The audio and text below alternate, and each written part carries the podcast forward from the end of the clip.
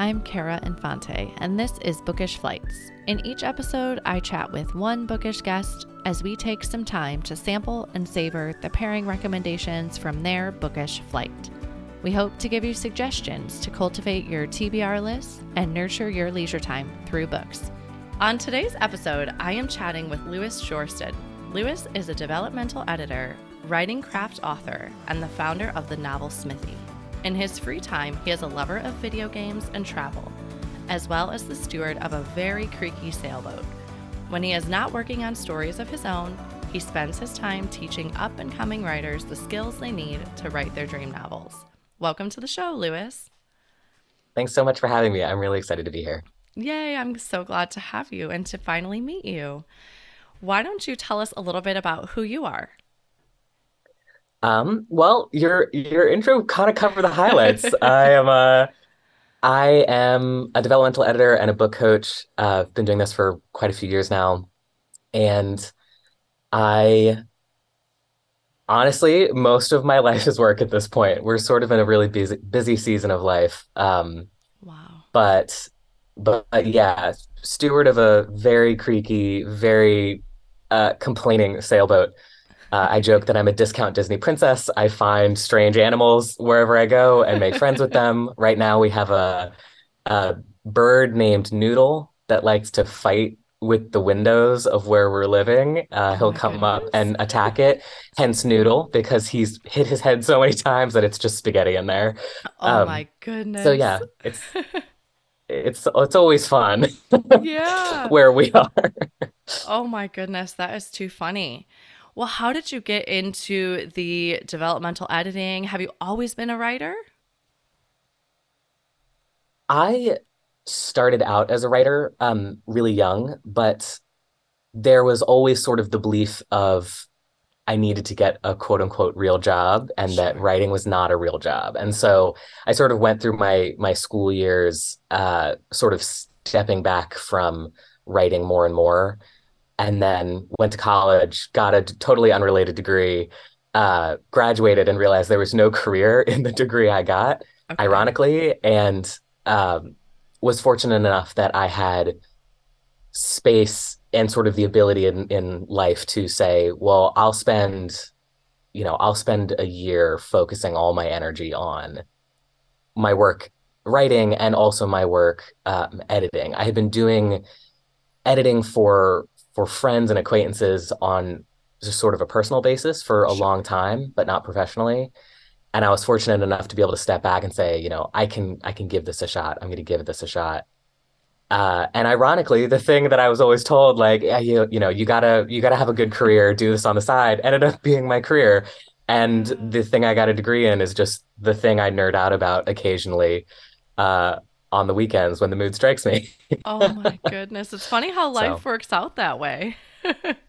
life, yeah. If anyone anyone who tells you life is a linear path is uh is selling you something.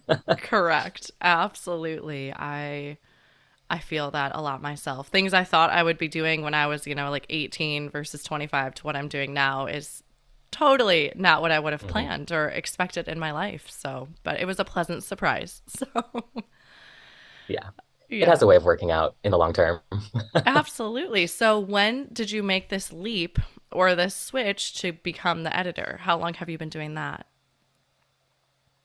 Um, I've been doing it for just over five years now. Wow. So, okay. entering into, I believe, actually, I believe July 1st is uh, the start of my sixth year. So, nice. it's been a little while. It's been a little while. Yeah. So since you went from like, well, I'll give it a one year shot, you've now making it to almost the start of your sixth. That's amazing. Congratulations. It's exciting. Um, those six years have not all been the same. Some have been very different than others as I kind of figured out how I wanted to do things. But um, it definitely feels like we're sort of settling in now to, okay, this is what this is going to look like long term, which is nice. Um, I have a group of students that I work with, you know, regularly. I have names I recognize um, you know, editing clients that that I've been working with for years now, uh, and it's always it's always very rewarding to get off a call with with one of them and just be like, we made some really big breakthroughs. We're doing really good work, and being able to see how much things have grown over the last you know year or year and a half Um, it's yeah, it's really a joy. I'm very fortunate. Yeah. So if someone comes to you with, I forgive me for maybe not knowing the right terms, Mhm. but let's like like a very rough draft. They've got everything down on paper now, and they've done some editing themselves, but now they're approaching you as a professional. How long does that process take to get it to be the end product? It that's a loaded question, Okay. only because It's so um, varied. it is. It's very varied. Um, I have one student that I work with who is writing full time. Uh, you know, this is what she does, and so she has a lot more time available. And she's also just a very fast writer. Um, she's, I believe she's starting on her seventh novel. And so she's done this a couple times. She has sort of a rhythm and a routine. Um, and so she doesn't need me as much. And so I sort of step in for the things that are just sort of walls she hits that she's just really stuck on. And we sort of work it out together and we sort of hone and refine. But she's really able to just kind of chug along and make process make progress because she has a really strong process. Sure. Uh, and so uh, for her, a novel might take her three or four months, which is very fast. Okay. Whereas I have other uh, clients who have been working on their novels for 10 years um, because it's been more stop and start. They haven't really known where to go at each stage of the process. Sure. And they've sort of come to me now, and we've been working together for maybe 18 months to two years. Um, and a lot of our work has been sort of going back and looking at what they've created and trying to see like, okay, how can we how can we make sense of this? Often they'll have three or four drafts that don't necessarily all connect, but they want to use parts of all of them. And so we'll it's a lot of like playing Tetris. You know, you're sort of connecting Wow. pieces together. Um, and for them, they don't have the time to do it full time. And so it's it's just sort of fitting in in the gaps of their life. Um, but either way, sort of the end result is the same. I I try to tell all of the writers I work with, you know, regardless of whether they're more on the speed demon side with my one student or whether they're going to take 10 years to write their novel, um, as long as the as long as the end result is something they're really proud of, it's worth all that time, whatever that, however that sort of unfolds for them. Yeah. As I have spoken to more people on the show and including authors, I just have to applaud them for their perseverance of spirit to stick with the project that long. I'm like, I don't know if I would have that in me Mhm. to stick with that. So, but if you're passionate, right, and you're, you know, what you're getting in the end is something you're so proud of, I imagine it is worth the time and effort. It's um I would say that the the most common thing I've heard, and I, you know, certainly not universal, every writer is a little bit different, but one of the most common things I've heard from the writers I've worked with is that the story that they're trying to tell is like core to who they are as a person. Okay. Um, you know, even even my student who's written seven novels, you know, and so she's constantly creating new stories, but the like kernel of all of them is core to who she is as a person. And and I think that makes it a little easier to sustain it across a really long period of time because, you know, even just to speak from my my own experience, I'm also a writer uh, alongside all my work as an editor, and I have stories that I've been sort of tinkering with on the back burner. You know, I'll, I'll come back to them every couple of months and I'll tweak some stuff and I'll write a little bit more and then I'll sort of set them aside because life is pulling me in a different direction. Sure. Um, that I've been doing for 15 years now. And it just sort of it just sort of lives in your brain and it might be dormant for a long time, but you'll experience something in life that kind of lights that spark again and you'll dive back in and feel so inspired and so energized and you might write for 6 months and then life gets busy again, life gets hectic or weird and you sort of say, "Okay, I've sort of done the progress I can do right now. I'm going to sort of press pause and step back for a minute and then when life opens up again, I'll I'll sort of return to this. Um, so it is it, it you know not to discount how hard it is to sort of sustain a project like that over such a long period of Yeah. time. Um, and a lot of the work I do is helping writers make more time. Um, usually the writers who come to me have reached a point where they're like, I'm ready to get this done. Like, Okay. I'm ready to make this a priority. I'm ready to get this novel finished. And so a lot of the work I do is helping them figure out how to make it more of a priority, how to sustain that that more sort of energized, inspired state, Yeah. so that they can can keep writing, and so it doesn't have to necessarily take another ten years to get done. Um, but I also know many writers who've just sort of plodded along over time and then finished their novel, and they're they're perfectly happy. So it really depends on the person, I think. Yeah.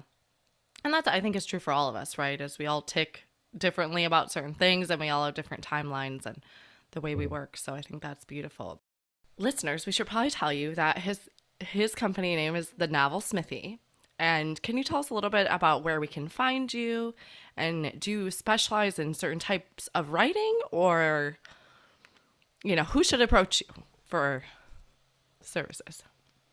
So yes, so I run uh, I run the Novel Smithy, and I also run a um, sort of writing program called The Forge. That's sort of uh, an offshoot of the Novel Smithy. Um, best place to find me is just thenovelsmithy.com. Uh, everything is sort of sort of linked to there, but I'm sort of a weird case in that um, sort of a lot of my colleagues in the space work with specific genres. Um, Okay. I know a, a lovely developmental editor who works only with thriller writers, and she's fantastic at what she does, but she sort of is very narrowly focused in that way. And I specialize more in sort of the stage of the writing process that they're in.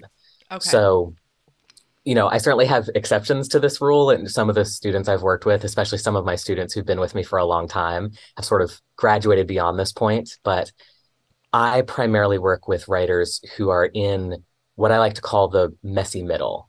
And it's this sort of, you're not a beginner anymore, but you're not, it's not smooth sailing. You aren't totally confident in what you're doing.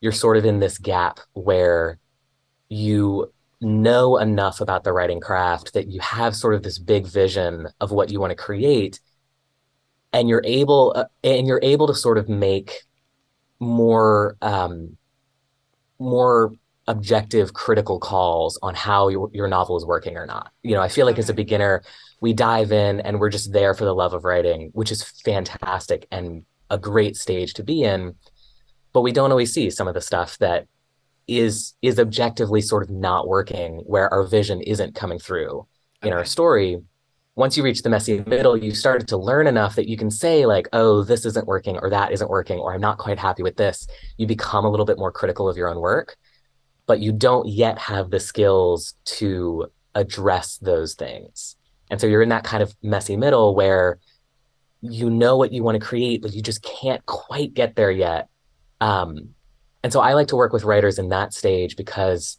it's where I feel like I can make the most difference. Um, Mhm. It's uh, it's the stage where I find most novels die um, okay. because you hit that wall and it's sort of it can be scary. There's a lot of self doubt that happens at, at that stage. There's a lot of the sort of raw frustration of you can see the story in your head, you can see where you're going, you know what you need to do. You're just not quite at a level where you can do it.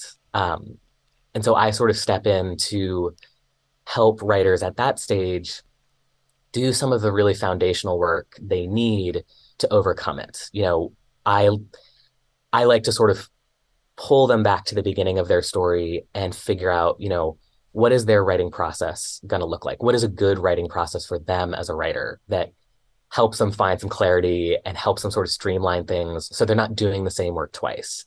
You know, so they're not just sort of diving into into their draft, finding a problem, panicking, putting on a band-aid and then continuing without addressing the core of where that problem is coming from. Um, so we do a lot of that foundational work, a lot about giving that them that really steady base to build from so that they can then go out and sort of gain those more advanced skills, uh, sort of writing craft skills that allow them to reach that stage where their novel starts to just flow, it starts to just make sense. They start to find their confidence again. And that that is sort of where I'll often uh, release them into the world uh, Okay. to sort of continue because they've they're at a point where they're sort of steady and self-sufficient. They know what they need to do and they're able to do it. Um, and I and I sort of give them the thumbs up and and they sort of graduate beyond me at that point. Uh, although I certainly have a few who've hung around because they we just vibe and they uh they like that support. Yeah. I am actually a physical therapist by trade hmm when I'm out of the world, out of my home world, I guess. Um, but it's interesting as you're talking, I'm like, I almost feel like you're a book therapist of sorts. you're like giving people the tools, you're helping them solve the problem, giving them the tools to do it, and then saying, okay, the rest you got to take from here, right? You got to do this independent of me, but I'm going to help get you there. And I feel like that's what I do as a physical therapist. So that's so funny. I, I I imagine it is fairly similar. Um, I feel like I don't know if you're familiar, uh, Ira Glass's "The Taste Gap" quote, Oh, talking about in in any creative endeavor, um, there's a gap where you have good taste, you know what you want to do, but you aren't quite able to do it yet, and how that's so frustrating for an artist. But I, it's also, I'm sure, frustrating for anyone in any endeavor. You know, physical therapy, they're trying to you know, I admittedly know nothing about physical therapy, so this all is probably incorrect, but they're trying to, you know, build up their core and like improve their posture or whatever they're sort of dealing with. And there's going to be that gap when you you sort of reach that middle ground where you you just kind of have to push through. Um, and having guidance to help you push through that can be really deeply valuable. Yeah. Yeah, well, I love that. I love that little connection there. But as you were talking, that was just what I was thinking about. I was like, gosh, it's very similar. Totally different worlds, but I feel like it translates very similar. Mhm. So, okay. Well, so listeners, we'll have in the show notes where you can find Lewis on the novel Smithy. We'll have the link to that in the show. Um, let's switch gears a little bit. And why don't you tell us a little bit about who you are as a reader? So, what genres do you enjoy? I am a huge uh fantasy person, Love it. but I'm I'm sort of in a like specific subgenre of fantasy in terms of like my guilty pleasure reads that like all I want to read is just this. Yep. And it's that like historical fantasy blend where and it, I all or both of the um novels that I sort of brought to talk about today are sort of in this camp. So you'll get to hear me nerd out about that a lot. But my degree is actually in uh, history and political science. And so Okay. that sort of is my my like academic brain just loves that kind of stuff. And so when I pick up a novel and it's got all the sort of fantastical elements that I really enjoy about fantasy, you know, there's a certain level of magic in the world, there's a certain unpredictability of like spirits and creatures and and all these cool things to discover. Um, it's very much feels like exploration, but there it's grounded in a sense of a real historical place or a real historical time. Um, and I just love that. It just it just lights up every part of my brain. Yeah. Oh, that is so fun because I admittedly love historical fiction and I Mhm, never thought I liked fantasy. And that was actually the whole reason this show stemmed from that was I was like, well, why don't I start talking to friends about genres that I don't always read because I wanted to expand my reading horizons since I've always have been that way. I've tried to read, not get stuck, right, in mhm, one. Because there's so many beautiful books out there to read. But I'm like, what if I just start talking to friends and have a trusted source of a recommendation of someone that reads this genre regularly so they know what they're talking about, right? And they can come on and recommend three books in this book flight format. So here we are, and it started with fantasy. That was where I started because I'm like, I always say I don't like that, but I've never tried it. So I need to try it. And mhm. here we are today at Bookish Flights. So, Well, if you wanna if you wanna dip your toe into the like historical bent fantasy world, um, both of these are truly fantastic books. I wholeheartedly recommend them. Yeah. Well, Um, that's what I was going to say is this is going to be a great episode because it's going to blend the two for me. And I found now that I've read some fantasy, I really enjoy it. I actually love it because I feel like I can kind of escape reality with mhm, them, right? And I'm not, you know, mired in everyday life. It's like, nope, I mhm. get to step into a different world and I find that that's really fun. Um, it's it's really fun that you say that because something that we talk about sort of in my sphere uh, as an editor is understanding what your readers are looking for based on the genre you're writing in. So, you know, there's this idea that every genre has sort of a central conceit or a central promise. Okay. And it's it's very fun that you say that because the central conceit of fantasy is is letting the reader escape usually Mhm. that's kind of the dominant sort of promise of the genre is we're going to take you somewhere else and we're going to let you just sort of escape from the world you're in and sink into this other place and explore it and experience it fresh for the first time because it's not like our real world Yeah. um and you know compared to something like romance where the central promise is like we're gonna you're we're gonna make you feel in love again or this you know uh sci-fi the central promise of like you know making you feel like intelligence and that that feeling of exploration um sci-fi and fantasy are similar in that way but they just okay. take it from a slightly different angle um sci-fi is very future looking fantasy is very historical looking Oh, um okay. even if it's not historical fantasy it sure. it draws on historical elements, historical time periods, uh, in sort of interesting ways. So, yeah, yeah. That's my so little bit of writing nerdiness for the, for the Thank you podcast. for sharing that with us because that is, I definitely feel that, but I didn't know even that this was a thing, right? I mean, it makes sense, but um, okay. And then in your busyness of your schedule, how do you find time to read? The problem is that I didn't for a very long time, actually.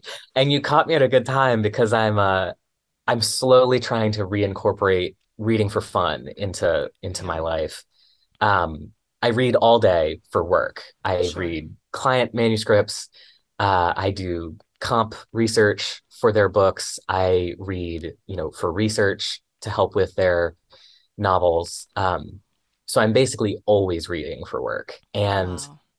for a long time, that kind of burnt me out on reading, actually. Um, I've talked to a lot of people who had a similar experience in college, like having to read books for college sort of took away some of the love of just reading for fun because they were a little bit burnt out. Yeah, um, I see that. yeah, and and so for a long time I I was still reading for fun, but not nearly like I used to. Uh, and I've been slowly trying to move back to that. And one thing that I've been not completely successful on, life has been very hectic and busy the last uh, couple months. But one thing I've been trying to do is that Friday afternoons are just my reading time. Uh, I sort of end work early. I'm I'm fortunate that I'm my own boss, so I can kind of do that. Um, even if I don't read the rest of the week, I'll I'll always try to read something for fun Friday afternoons and just spend four or five hours uh, in a book for my own sake. And I haven't I haven't hit every week, but it's it's been very satisfying, and I'm I'm very excited to make that a more consistent routine going forward. Yeah, sounds like a very attainable goal. I like it. I love to eventually work up to all day Friday, but you know, we, we got to work with what we've got. Absolutely. And then, so today you've been so gracious and you've prepared a book flight for us on historical fantasy, which I'm very excited to hear about. Why don't you tell us what the first book of the pairing is today? So the first one is Daughter of the Forest by Juliet Marillier, which uh, sort of introduced me to historical fantasy uh, as a much younger person and sort of sparked this love. And it's the first thing I think of whenever I ever tell anyone about it. So I'm very excited to share it with you. Yes, I've not heard of this one. So can you tell us a little bit more about it?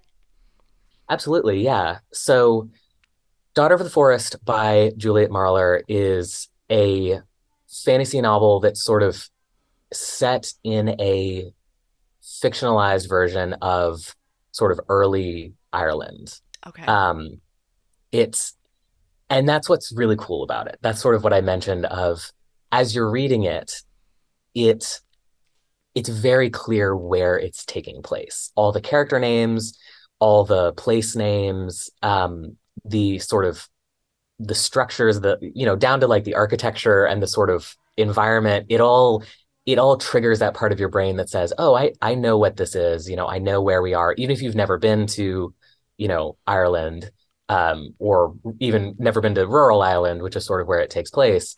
Uh, usually, you know enough about it. You know, you know little pieces to be able to say like, "Okay, this feels like a very real place." And so but it takes place in a in a fantasy world. And so in in the story it's very real in that it's it's the sort of social dynamics that you would expect. It's sort of you know the the sort of politics of this world as they're sort of jockeying with neighboring kingdoms. Um but there's also fae that are real. There's uh, sort of curses and spells that are real, but they're presented in this very matter of fact, grounded way of just, yeah, like this is just what our life is like in the same way that you talk about like, oh, traffic was really bad this morning. Yeah. Um, and so it's very cool because it, you know, one of the wonderful things about fantasy is how fantastical it can be and how absolutely wild some fantasy can get, which I Mhm. love. I mean, truly, it's so satisfying. But fantasy also can fall into the trap of like, it's so fantastical that it's kind of hard for readers to to just sort of accept it. You know, Yeah. obviously we know it's not real, but to just sort of sink into it and let ourselves accept it while we read. Um, it can be so fantastical as to be a little bit silly sometimes, which is satisfying in its own way. But Daughter of the Forest really struck me as I think I read it in middle school for the first time, which is definitely not a middle grade novel for anyone listening. I would not hand it to your eight year old, Okay. but I got my hands on it.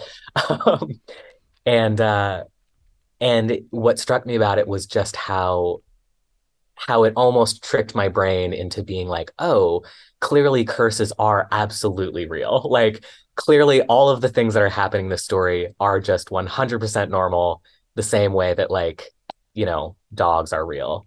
Um, and that that sort of that book was the first book I read like that that sort of ignited my love of that sort of very specific aspect of fantasy Yeah. and sort of influenced a lot of my writing and a lot of what I like to read to this day. Um, and it's yeah, it's it's truly a, a lovely book. That sounds amazing.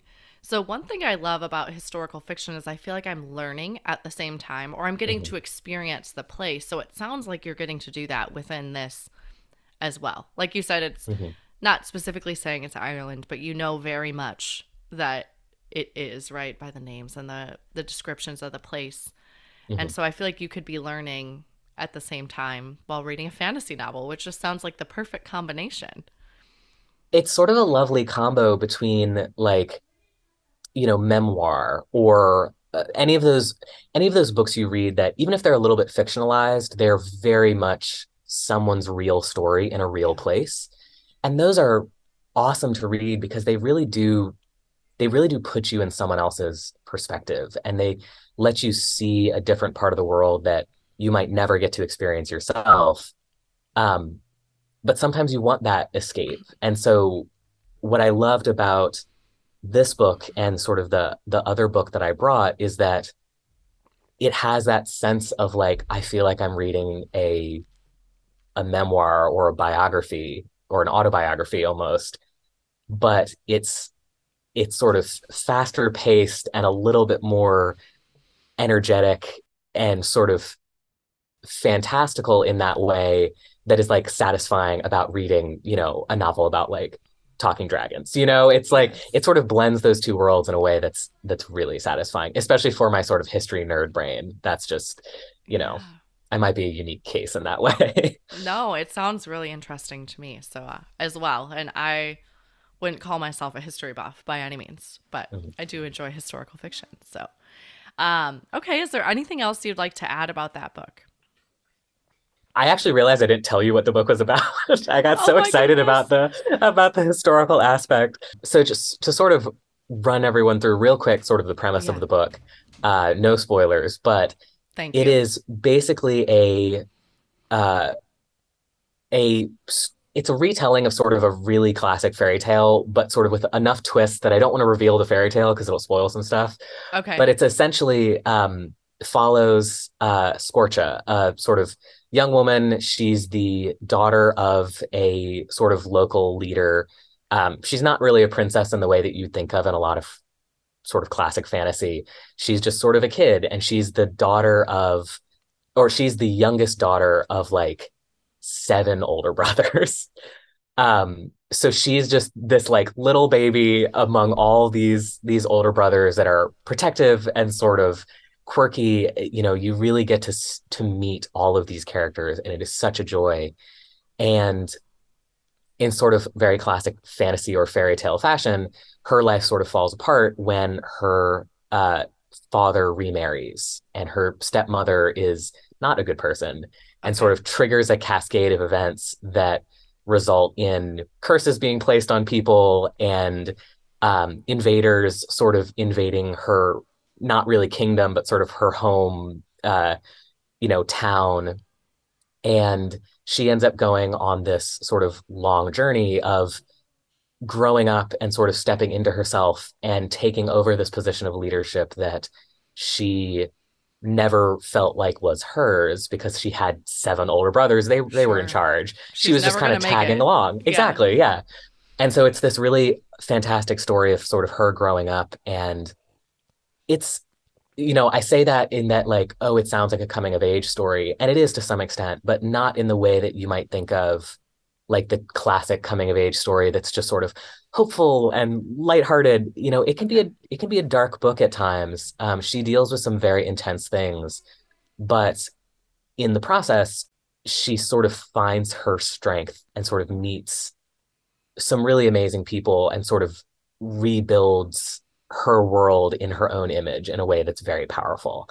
Um, and I'm trying very hard to dance around because there's there's some specific aspects that if I spoil them, you'll immediately know the ending, and I, that would be horrible because yes. it's such a lovely book. Um, but that's sort of the main thrust of the book, and so you get that really sort of classic fantasy like curses and you know the fey spirits and like all of these things you know there's sort of dream worlds that occur um, so there's always sort of a new thing coming around the corner but it's all grounded in a story that's incredibly relatable and feels very real and is grounded in a very real place um, which is which makes it all feel like that much more impactful yeah. as you read it oh well sold you sold me on it i'm definitely going to read it i just finished a fantasy book this past week and I actually had a little bit of a book hangover from it. I'm like, where do I go from here? Right? I was so invested in the story, but maybe I'll pick this one up because I'm feeling like I want to stick in the fantasy world right mm-hmm. now because I loved that one so much. So I'm like, I want to keep in this vein. I'm really enjoying it. So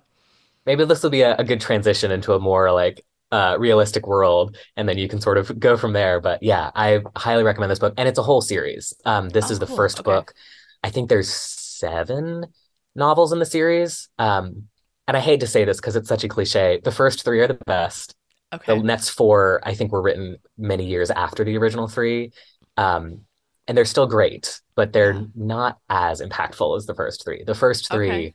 uh, will always have a place on my bookshelf as a rule forever. Awesome. so. Awesome. Well, thank you. So that was The Daughter of the Forest by Juliet Marillier.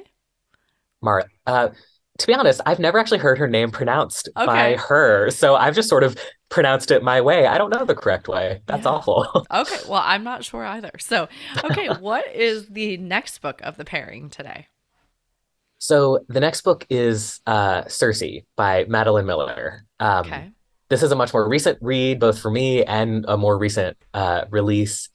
Um, and it is it sort of is in the similar vein as Daughter of the Forest in that it's fantasy. It's very clearly fantasy. Uh, it is about one of, um, well, it's about Circe, but it's about mm-hmm. one of the sort of characters of Greek mythology um, who is very much not real, but it's her life. Uh, it's almost autobiographical in a really fascinating way as she sort of goes through her life.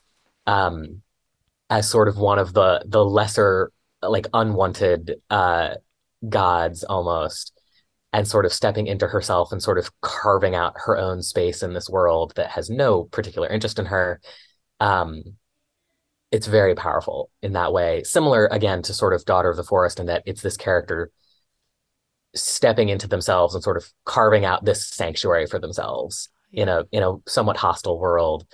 Um but it's sort of based in Greek mythology.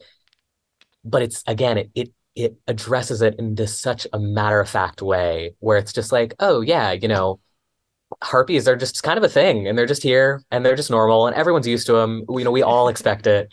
It it really is like reading, you know, the Iliad or the Odyssey, where it's written in a way where you just are like, oh yeah, they're absolutely once upon a time were harpies, and sea monsters. And you know the gods would come down from olympus every so often and you know meddle in everyone's lives. And that was just mm-hmm. life. That was just normal.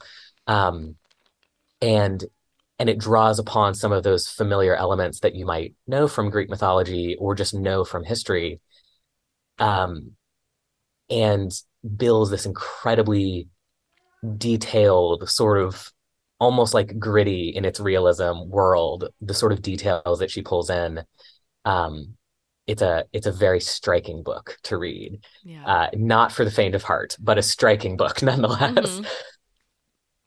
yeah i really enjoyed this one myself and i remember taking greek mythology in college and you know just getting by in the mm-hmm. class, right? I'm like, well, this is just a gen ed, and I'm just taking this to get my, the grade I need, and I'm not going to use this later on, right? And mm-hmm. but having read Circe, I'm like, it opened up this whole world of like, well, maybe I missed something when I was just skimming to get through the class, right? And I was like, I want to read more. It really opened that door. Of I would love to read more books like that because it made it, like you said, so mm-hmm. relatable and real to our world despite being in these Greek mythology stories from long ago.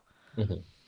Did you um have you read any of uh Madeline Miller's other, other books after you read I read Song of Achilles. Okay, I was well. about to say that one. Yeah. I didn't bring that one only because I felt like Circe and Daughter of the Forest like were a very good match.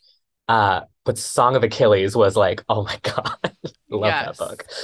Yes, but once you once you said that about the world, you know, that mm-hmm. they've both created, I'm like, yes, that is the right that is mm-hmm. perfect mm-hmm. for a book flight because it totally matches in that realm.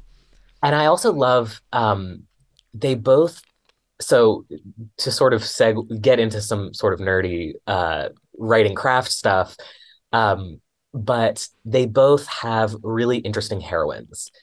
Um fantasy and this is has been changing for many years which is is great. But fantasy, I feel like traditionally was a very sort of like quote unquote masculine genre in that it was it was a it was very much written from the male perspective oftentimes. Okay. Um, and there's a lot of sort of tropes in fantasy that are kind of dismissive towards women. The like the trope of like the mom always dies. Like the mom character is always just there to be killed so that the story can happen. And I'm like, that is come on, we can do better. Mm-hmm. um, and so I think part of what struck me about these two books when I read them, not that those sort of more masculine perspectives aren't valuable or interesting in their own way, but these two were so striking because they were a very feminine perspective and they were very much about these sort of heroines um, stepping into themselves and very much about their identity as people and sort of how they're going to exist in this world.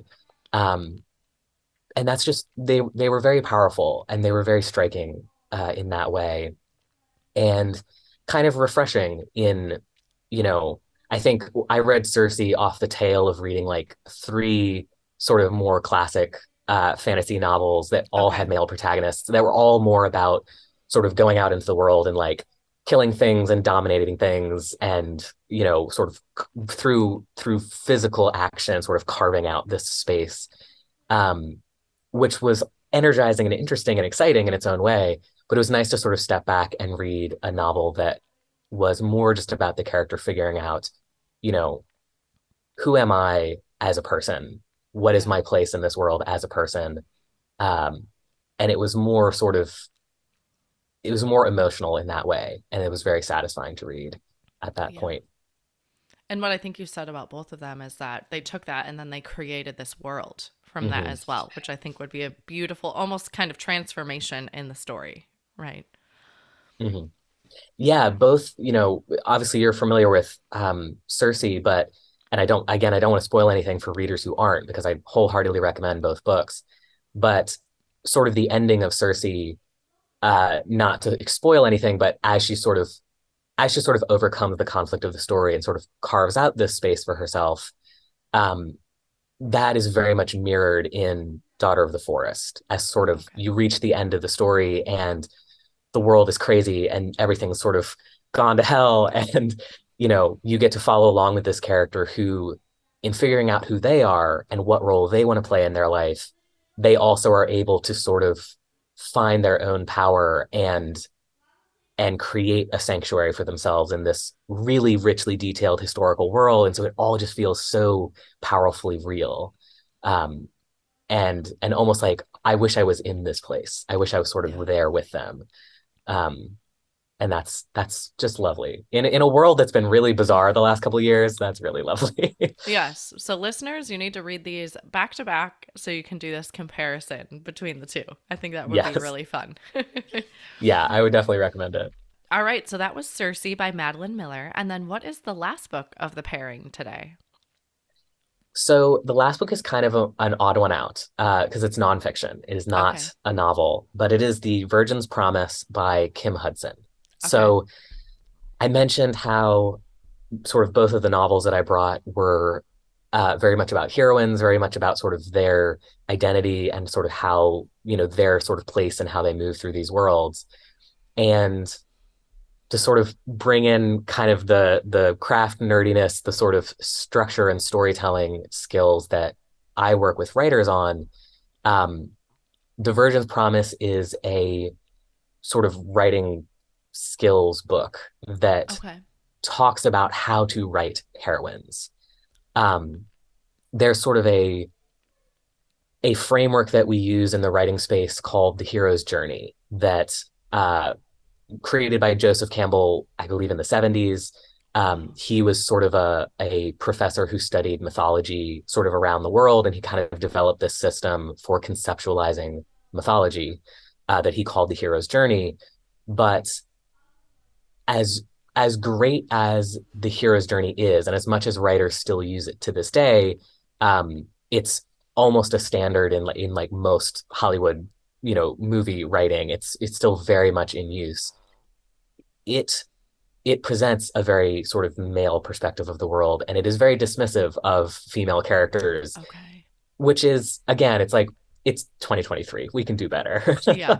Not that I don't love the hero's journey and respect the work that Campbell did, um, it has holes in it in that way. And so Kim Hudson in The Virgin's Promise kind of takes the premise of the hero's journey and applies a more feminine perspective to it in a way that fills a lot of those holes and presents this very different view of what stories can be like that when I first read it immediately made me think back to Daughter of the Forest, to the whole um, sort of all of Juliet Marillier's books, because it it sort of made sense of oh so it's it's still the sort of beats of this hero's journey of sort of leaving your known world behind and venturing out into the unknown facing sort of trials and tests that force you to grow as a person and sort of gain some reward or skill so that you can then come back to either metaphorically or literally come back to your home or your starting place and sort of better the world through what you've gained or what you've learned.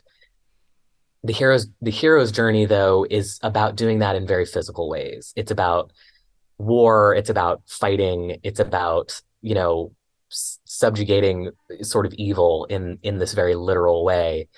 Um whereas the heroine's journey uh sort of as discussed in the virgin's promise is much more internal. The character doesn't necessarily have to even leave their physical starting place. It's more about you know you're starting in this place of feeling very very unknown of who you are. You're very much living based on other people's sort of dictate living based on their view of you and sort of stepping out. Some trigger happens in your life that pushes you out to sort of uh, view yourself in a different light. And through tests and challenges you gain a deeper understanding of who you are as a person and yeah. thus what your world is.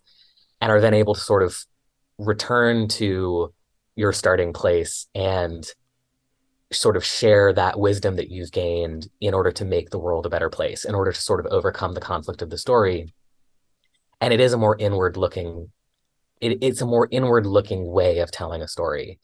Um, and I think it's an incredibly powerful one. And so Kim Hudson sort of lays out all the different beats of this of this framework um, and for anyone who is kind of a little nerdy about storytelling or wants to maybe understand the books they're reading, sort of what's going on behind the scenes, um, this is a great book to do that, especially if you read Circe or you read Daughter of the Forest, because you'll you'll read those and then you'll read this book and be like, I see exactly how that was happening. Like, and as a reader, if it's done well, you never really notice it consciously. But as a writer, you know, something I talk about a lot with, and something you mentioned when we were when I sort of had the tangent about genre readers probably should never notice these things consciously Sure. because they're just in the story. They're just enjoying it.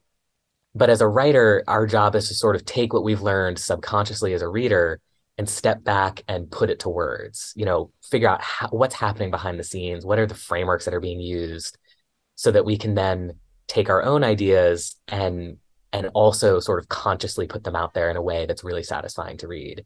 Um, but I also know plenty of readers who are just like no interest in writing a novel. They just they love the nitty gritty of all of this.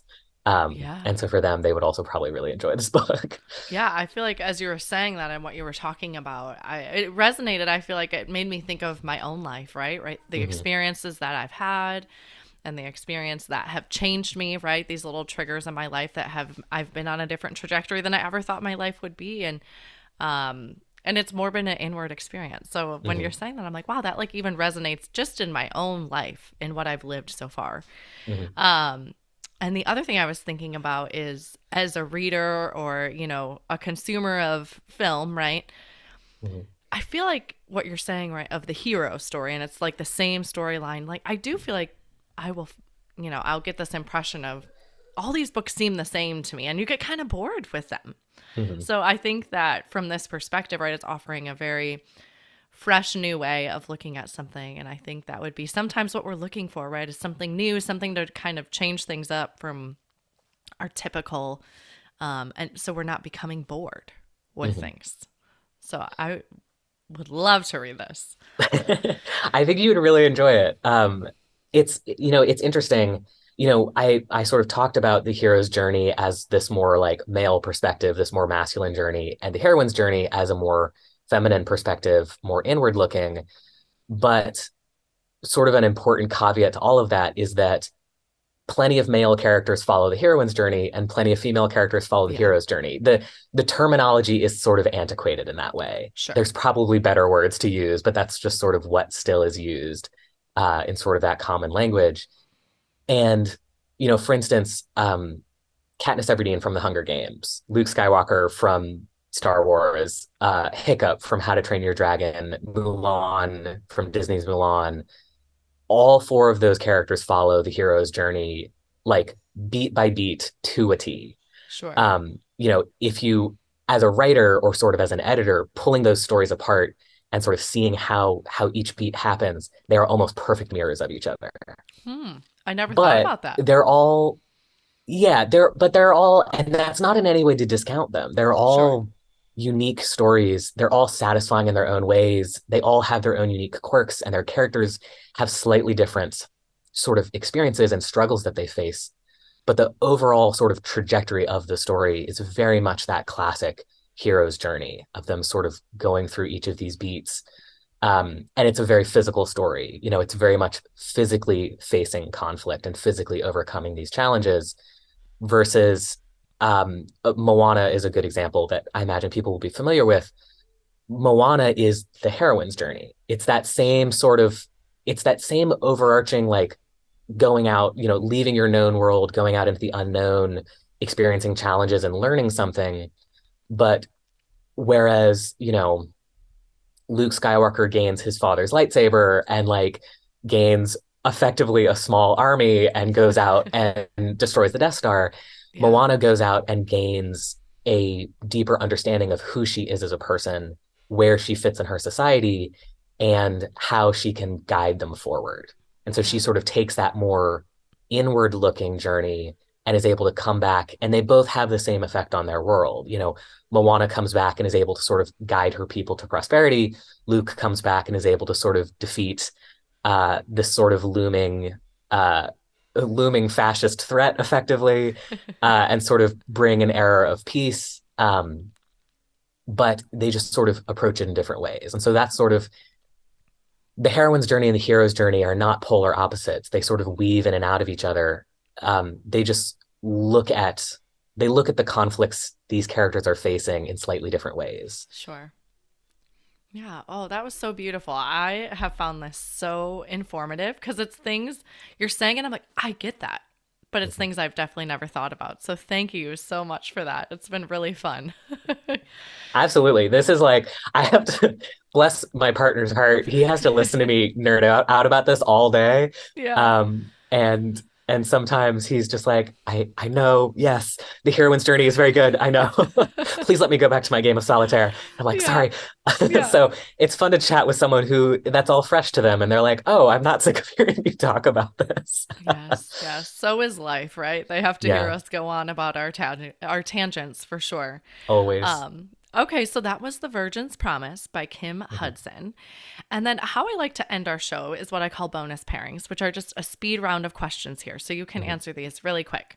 So, where is your favorite place to read? Oh man, this sound weird. I really like reading in like closets. It's small, it's dark, it's cozy, it's nice. You just stuff a bunch of pillows in the bottom of a closet and just hang out. I've been doing that since I was like six. So it's Oh sort of a habit that I never broke. Yeah, it sounds Um, like a fort of sorts. Yeah, you know, it's nice to shut out the world. It's, if I'm going to be sitting down and reading for a full day, which I don't get to do often, but occasionally I'll carve out like a, a weekend. I'm just going to finish a book. Yeah, It's nice to just sort of curl up in a dark, quiet space and just experience a book. I love that. I've never Mhm. gotten that answer before. I love it. Uh, So listeners going to be like, is this man like four? Like, is this man like four? What are we talking about here? Try it, keep- guys. You've got to keep Forts. the kid in you for sure. Yeah. Okay. And then what is one book you have read that has changed your life? Um, not a novel, but Factfulness by Hans Rosling. Okay. um, nonfiction, but it is about it is about understanding how humans are biologically wired to perceive the world and how that affects wow. how we believe or don't believe things. And it is truly fascinating and has affected like every aspect of my life. Um, I cannot recommend it enough. It's a surprisingly easy read for how dense Okay. that sounds. It's a very easy read. He was a um a sort of doctor, I believe, for the UN for many years. So every chapter is starts with a story of some absolutely bizarre experience he had, like, you know, being served whole rats, like in the jungle of the Amazon, Oh and tricking goodness. tricking his friend into eating his so he didn't have to, like all these shenanigans. And it's all these interesting stories that he's telling, but on the back end, he shows you how it how it explains sort of a bias or a, a sort of way that our, our brains are wired to believe certain things. Um, it's Okay. it's great to read. Highly Wow. recommended. That sounds really interesting. Thank you for sharing that one. And then are you a rereader? Yes, I am a I'm almost a rereader more than I'm a I'm a reader. I think it's because of my job. I read new stuff all the time. Sure. But when I want to just read for fun, it's just nice to go back to something that I know. Um, I've probably read Daughter of the Forest like 12 times Oh over the goodness, years. It's it. so good. Okay. All right. And then lastly, what are you reading next? So that's a good question because you've caught me at the tail end of a book. I actually just finished uh just finished a novel and uh The First Gir Girl Child, I believe by oh, I don't know her name. I feel terrible. The First Girl Child, great book, Okay. highly recommended. We'll have it in the Uh, show notes. I'll I'll track down her name for you. okay. Um, but I just finished it and I'm in the middle of moving across states. So oh my goodness. life is very hectic. Everything's packed away. Um, and so I'm not sure what I'm going to read next. If you have any recommendations, I would uh, hit me with them because I'm I'm sort of I'm in limbo at the moment. Yeah. Are you going to be driving? Do you need audiobook style recommendation? I'm actually not an audiobook person. I'm I'm old Okay. school. Like I like to read. Um, so we'll be doing a lot of driving. I unfortunately cannot read while driving. I get motion sickness. It's a I travesty with how much I drive. I think about all the books I could read.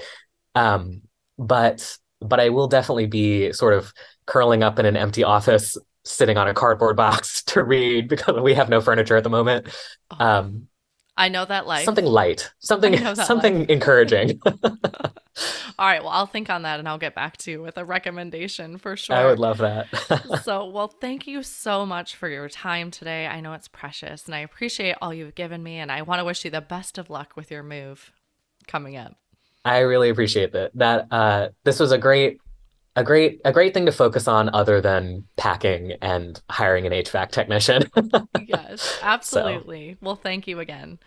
Absolutely. Thanks so much for having me. You're welcome.